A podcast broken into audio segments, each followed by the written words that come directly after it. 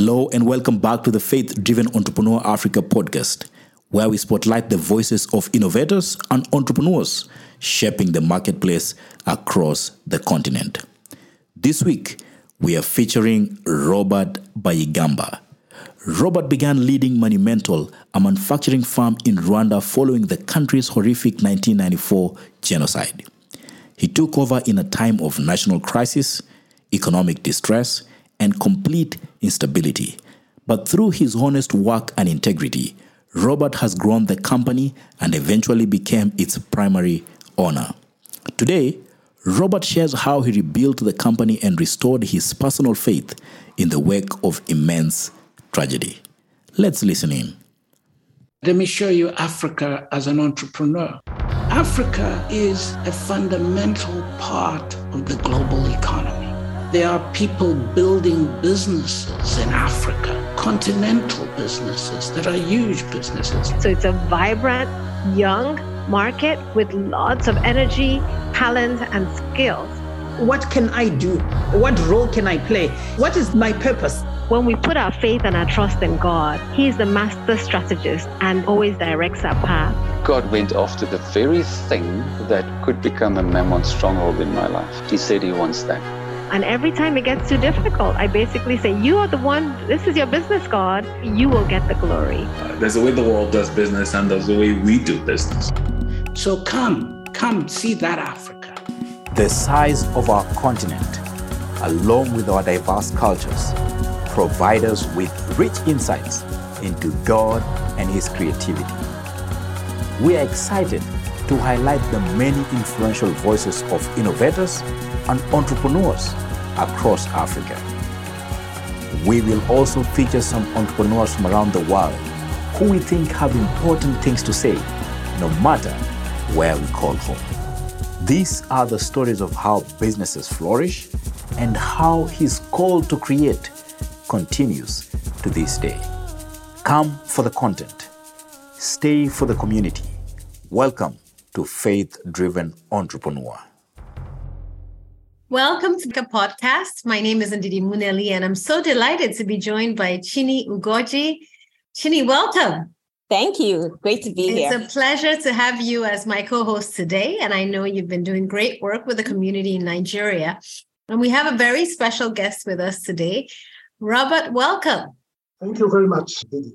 It's such a great pleasure to have you, Robert dialing in from Rwanda. And I know you're such a proud Rwandan, Robert. You are the chairman of the Rwanda Association of Manufacturers, the former chairman of the Rwanda Private Sector Federation. You know, your resume goes so long, president of the National Olympic and Sports Committee of Rwanda. And, you know, you've seen the country go through massive changes in the last few decades coming out of the genocide. We would love to kick off from that perspective. What has helped Rwanda rebuild from the tragic events it went through in the 1990s? I've been to Rwanda many times, and each time is such a breath of fresh air. And as an African, I'm so proud of the progress Rwanda has made. And it's a beacon of hope for all of us. So, as you reflect on that journey, what would you say has really enabled Rwanda to thrive in spite of its very dark history? Yeah, uh, it has been, I think, two things. One being leadership, amazing leadership that has helped Rwandans to find homegrown solutions to the major challenges. That's basically that, because when I look back and I see, for example, how to handle the genocide criminals, how to try to find reconciliation, the Gacaca, which is in popular justice has helped a lot to reduce or to ease the tension among our population. So, homegrown solution to the challenges we have had, and then I can enumerate many, many of them. It's so heartwarming to see the role of entrepreneurs such as yourself. Obviously, this is a show about entrepreneurship and innovation. Uh, what role have entrepreneurs played in this transformation in Rwanda? and what catalytic support systems have enabled them to thrive? Resilience, support, working together As a society, we have had the chance to have regular meetings together to find solutions to the challenges. You know that we are a small country, landlocked to the sea. But believe me or not, we think that we are land linked to the sea because we have territories that are also markets. So from a challenge, we transformed it into an opportunity. That's how we started talking French and English, uh, even Swahili, to be able to communicate with the region. Very few countries around are three trilingual, meaning French, uh, English, and Swahili, and even mother tongue, which is Kinyarwanda, which is the one example. Three is the strong support from the government. Uh, we have institutions like the National Industrial and Research Development Agency, the Rwandan Development Board. We have uh, several other entities and even non-for-profit organizations from kind of like BPN, which is Business Partners Network, organization like Bigger Future that have helped us to, to think differently. I've been through, for example, a course of Bigger Future, where in fact a change of mindset, how to look 10 years ahead and, and change yourself. First, think not as an entrepreneur, but as a person. Because if now, today, we are on 2023, and then I want to be successful in 2030 or 2033, uh, I need to be, first of all, in good health. So, how you, first of all, you, you take care of yourselves before getting there. And that's how maybe some of us became even spiritually more fit, because uh, that's also a way to have a good balance and to see things differently. Thank you so much, Robert. I love that. Think first as a person and then as an entrepreneur. I think that's something that everybody can go away with. You know, when I think about your story, it mirrors what happened in Rwanda so nicely. And our team actually interviewed you some time ago. We're going to release a video, you know, later on. But, you know, just thinking about it, the fact that you experienced this tragedy personally, you know, these days we use the word tragic so in such a blase fashion. You know, uh, you go to the restaurant, you get bad food, and you say it was tragic, or you go to you know the fashion show and you say the fashion was tragic. You know, but people need to understand this was an actual tragedy. And somehow you are standing here today having experienced things that nobody wants to experience, really. So, could you just take us through some of that? We know your story is so powerful and so profound. And maybe we should just back up a little bit to pre all of this, pre 1994, when you were working with Manumetal, right? And then when it happened and how you got here today. In fact, uh, before genocide, I was not working with Town. I was, in fact, uh, upcountry in the northeast, leading a rice mill. Organization was a cooperative funded by or supported by Canadian funded organization. And we had 250 hectares of land, a rice mill, and then also a research center, multiply seeds, 460 cooperative members. And then that's where we were like working together towards a really, it was an interesting project of development where you see changes, with very small uh, rice growers, uh, different challenges. Rwanda was just before the genocide. People should understand that genocide is just only the top of the iceberg because to get to that level, things were bulbing up under the surface. So issues of uh, inequalities in terms of getting jobs, issues of inequalities even between genders, ladies uh, always behind, mm. uh, regional preferences, difficulties to get a passport, to get your right, even the driving license. Mm. had to battle to give you just my own experience. I finished a major in my high school, in one of the prominent school in Rwanda. And then I, I couldn't get a space, a university scholarship while I was the major, so meaning the, the top of the class, just because I was not coming from the right uh, region of the country. And then I was at that time even on the national team. So I was so proud. At a given time, I was thinking that maybe Rwandan government wants me to stay in Rwanda, not getting a scholarship or outside the country. mm-hmm. because uh, they want me to keep uh, playing for the national team as I was proud. But no, then even for the National University of Rwanda, I didn't get in a, a space. That's how I kind of, it was like a wake up call because I had uh, parents with good situation. I kind of also a little bit not very embedded in the, the, the, the situation. But when that happened to me, I was like 20 years old. I understood really the magnitude of balance, and that's how things started. So, how did you get into Manumetal? So, what happened? Because in fact, things were getting worse, worse, and worse. And then, of course, uh, starting uh, killings of opponents, and then they were starting like uh, blocking roads. And one day I said, my wife was staying in, in Kigali because uh, it was difficult to leave where I was working. And then I was leaving home on Monday morning, coming back on Friday, and mm-hmm. stay the weekend at home. And then I said to, to myself, one day I will wake up, the country will be divided. So I couldn't, I will not be able to come and uh, be with my family. So wow. then I decided to start searching for a job in mm-hmm. Kigali. Mm-hmm. Then by someone who was subcontractor to where we working, uh, Belgium, connected mm-hmm. me to Belgian CEO of Manumetal at the time. And then I went through interviews three months before genocide. It was in February. And then we agreed that I have started the 1st of May, 94. And then everything happened.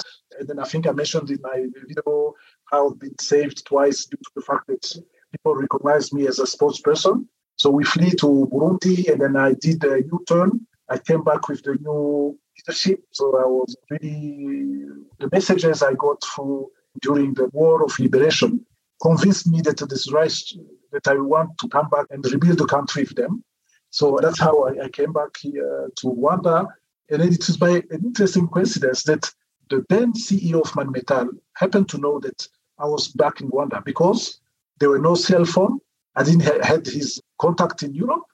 so for me, it was over. And then when I was coming back, my mind was fully focused to say I have to go to go back in the northeast, rebuild cooperative, starting again. That was in my mind. And then just uh, July towards the end, someone told me there is a, Belgian person who is uh, looking after you. And he, he, happened to know that you are in Kigali, so and he gave me the address. I went there. He put me in his car. Then mm-hmm. we went to Metal. He took pictures around and then he gave me the keys and said, now you are the CEO at interim. That's how I started Metal for the 1st of August. Thank you so much for sharing that. You know, just a few things, just because some of our listeners don't know your story. Two things I want you to touch on. First of all, you said you're on the national team for what sport, you know? For um, volleyball. Yes. For volleyball. Okay, awesome. But secondly, you know, how was the, should I call it escape from Rwanda. How were you able to actually move to Burundi? You said people recognized you as, you know, a sports person. Could you just tell us a little bit about what that process was like for you and for your family? Thank you, Shanita. Great question. Uh, people who have had the chance to see some movies about the genocide in Rwanda have noticed that there have been militias coming to houses to kill people and then, from my own experience, is that uh, on the 8th of April, remember that the genocide was triggered, let's say, by the crash of the plane of the president, which happened on the 6th of April. So, two days later, in the morning, uh, a group of militias came to my house because I was on the list to be killed by the fact that I was a northeast, and the northeast, in fact, is uh, near the border for Uganda. That's where, in fact, the Rwanda Patriotic Front was coming from. And then they I was accused that uh, all my movements uh, from that part of the country, I was bringing infiltrators. That's what the main reason that I was really targeted. So that morning they came. Uh, so I, instead of waiting them to come into my house, I had my wife. I said, look, instead of all being killed here, it's me they want. Uh, let me go. So uh, raise my kids as you can. Uh, I love you and bye. So that's how I went back. I went up. I went out on the main gate, thinking honestly that it's my last minutes to leave.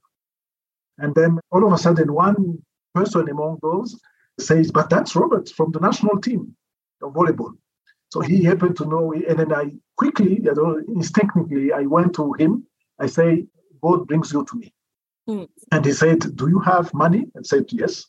Have you anything that compromises you in your home? I say, No, because they were convinced that I had people hidden in my house, infiltrators hidden in my house. Uh, then he shouted, now let's go in and see. And then he told me, stay closer to me.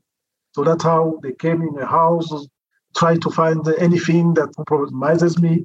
So they didn't find anything. So I could now negotiate with them. They gave them money. So we were carrying money from Kigali to, to up country. So I had really a substantial amount of money, Amount of money. for uh, paying the salaries. Uh, so you know, that's fact, uh, God gave me that money to go through all those uh, checkpoints, Yeah. the, the roadblocks.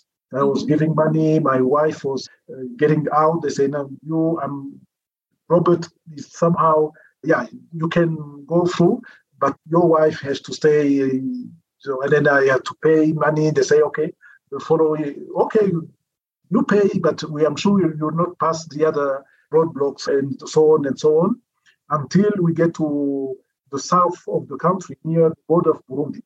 Such a mm-hmm. great story, Robert. And it just Yeah. shows number one, your resilience, your tenacity, but also how God showed up for you in so many ways. Can you just quickly underscore some of those points?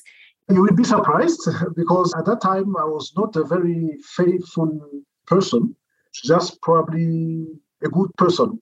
And then, in fact, honestly speaking, even though when I crossed the border of, of the country, of the border and going to, to Burundi, I looked in the sky, I say, Thank you, God. And you put sports in my life. What I promise you is that I will never stop.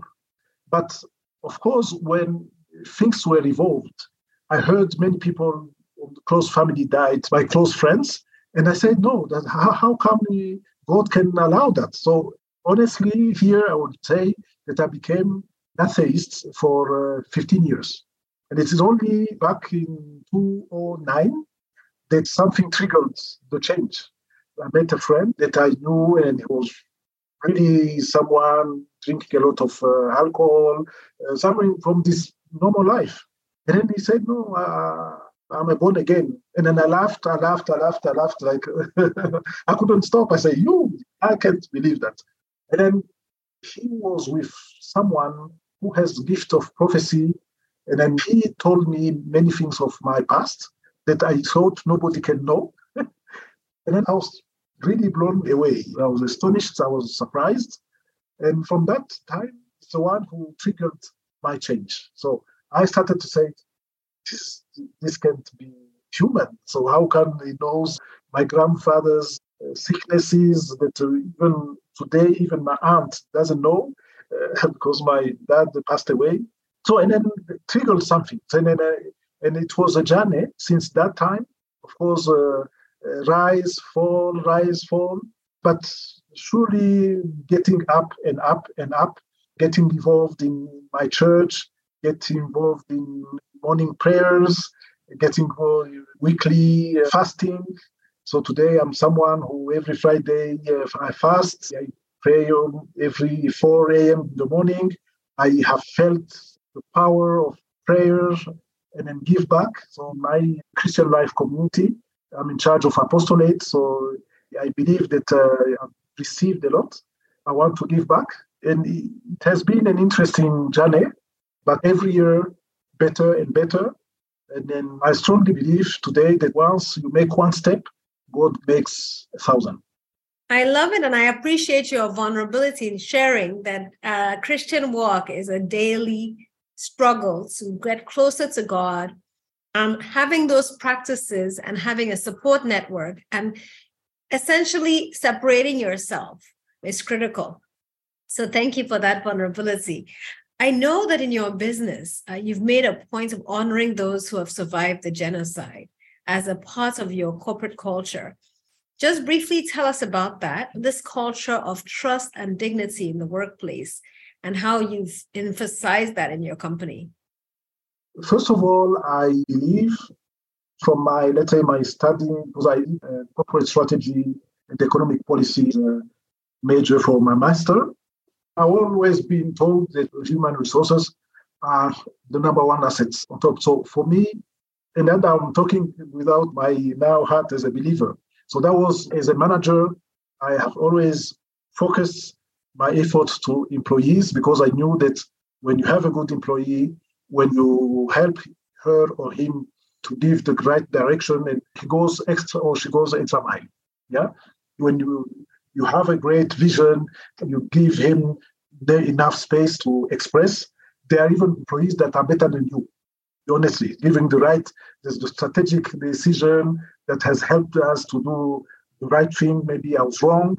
That's very important. Now, since I have been, I grew, I grew, and then I still grow. I hope in my faithfulness, I believe that I am there only as a steward. The company, their families, there are people who definitely who prays day and night to have a meal at home on the table. And then the fact that I'm there to lead, I always in the morning ask for uh, wisdom to be able to do the right thing because I have people in my responsibility. And then on top of that, we have clients. We are there to do an added value. How, what Manumetal stands for is to find solution to give a better comfort. You know that we made furniture, but for me, it's not a furniture. It's a lifestyle. It's a comfort. If we make a bed, it's to help someone to relax. Eh? When you sit, and you have a chair, and then you have eight hours to sit on that chair for your work. What I offer is a comfort to sit better. So my way of seeing the company today is to convince all the stakeholders that I'm doing the right thing and then to hear them to see how I can do better to serve them. I love it. The concept of stewardship and the concept of blessing people and prioritizing their needs and serving them obviously has set you apart. And now you own 100% of this dynamic company that you've just described is delighting customers and going beyond just infrastructure and furniture to, to actually creating and improving their welfare. Just briefly tell us, you know, how you were able to take over 100% of the company and the growth trajectory that you've experienced in the last few years. Yeah, I strongly believe that to get even in the, in the shareholding has a lot to gain trust to it's uh, trustworthy. And when 94, just two months after the aftermath, one day I was uh, just uh, training, in my, my car, uh, was about to go. And then someone was uh, just out staring at me. And then I, I say, What's happening? And he told me, Robert, I would like to say that I like you very much. Every morning when you get in, you find out outside talking because at that time people were jobless. I'm telling you, that was uh, September, October 94.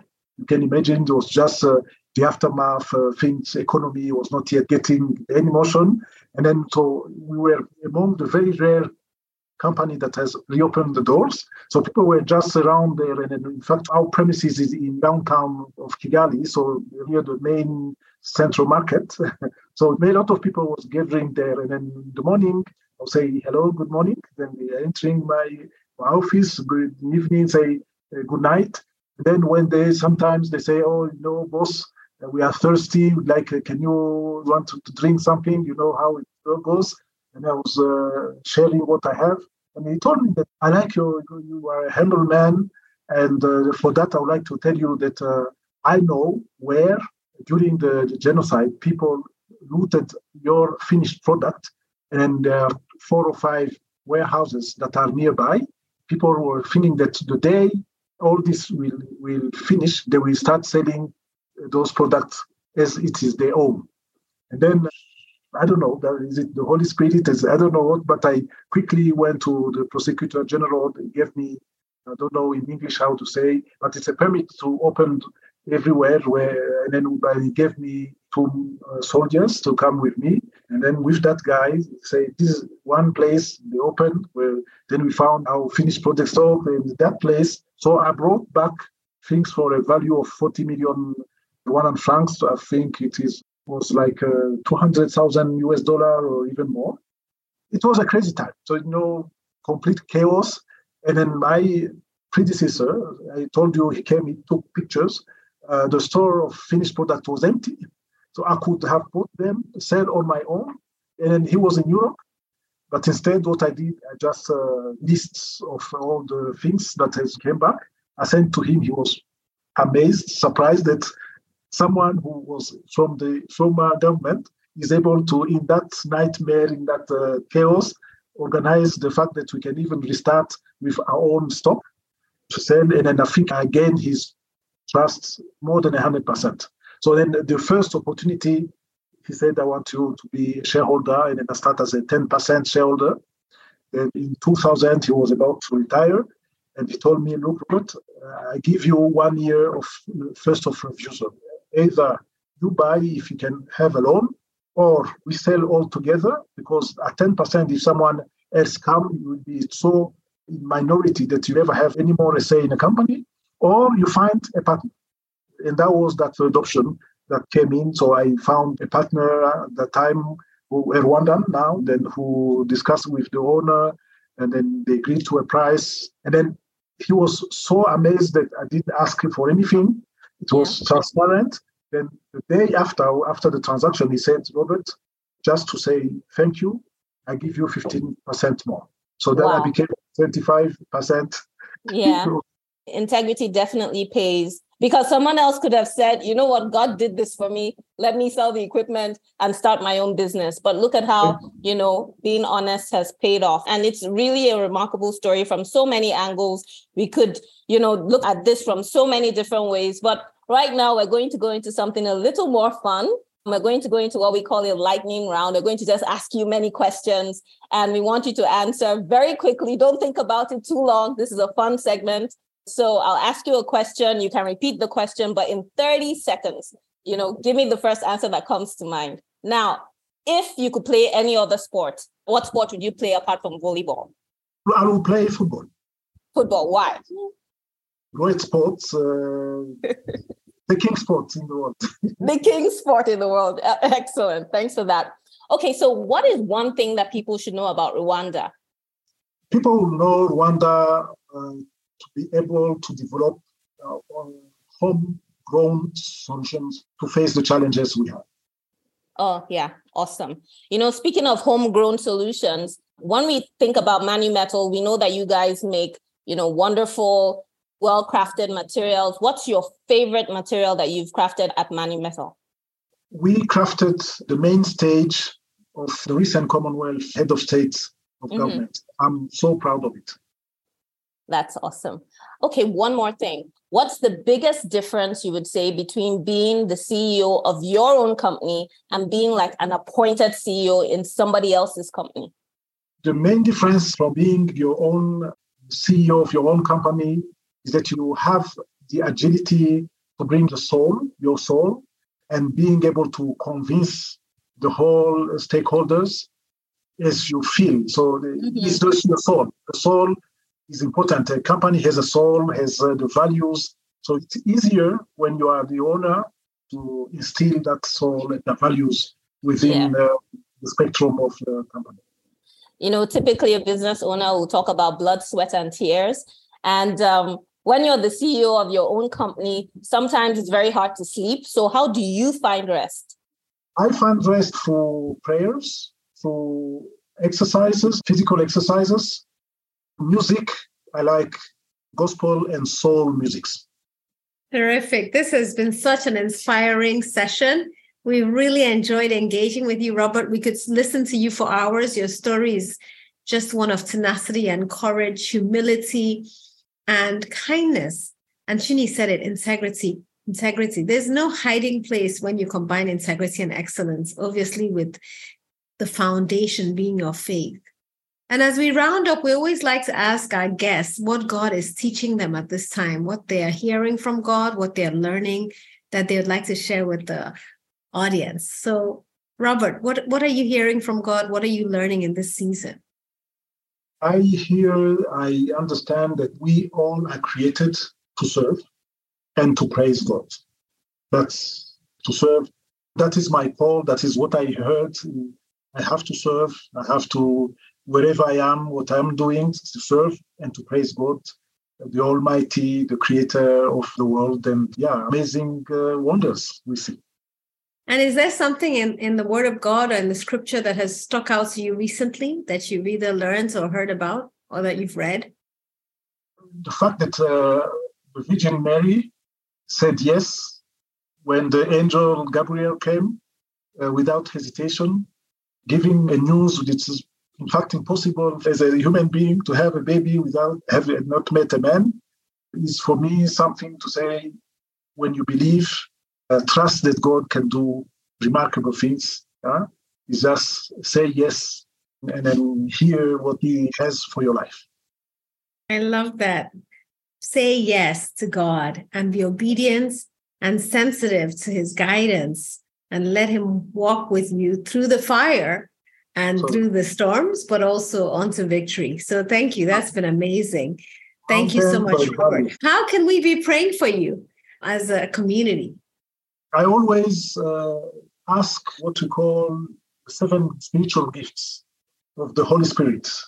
Pray for me for getting more wisdom, counsel, knowledge, piety, fear of the Lord, understanding.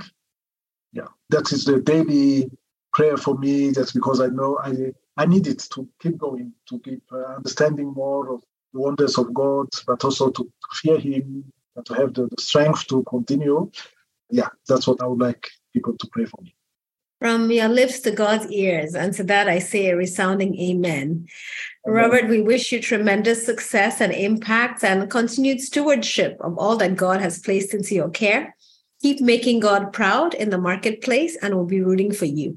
Thank you for being on this show. And thank you, Chini, for being a fantastic show host. And we wish you all a wonderful afternoon, evening, morning, wherever you are. God bless you all. God bless you. God bless you. We are grateful for the opportunity to serve the community and see listeners tune in from over 100 countries. Entrepreneurship is often a lonely journey, but it doesn't have to be. The best way to stay connected is to join a foundation group with other faith driven entrepreneurs like yourself. There is no cost, no catch. In person or online, you can meet an hour a week with your peers from your backyard across the continent or on the other side of the world. You can also stay connected by signing up for our monthly newsletter at africa.faithdrivenentrepreneur.org. All this is made possible with the special help of all our friends. Thanks to the volunteers leading entrepreneur groups and watch parties to spark this movement in your city and country. We are grateful for you and hope you'll continue to share this with friends.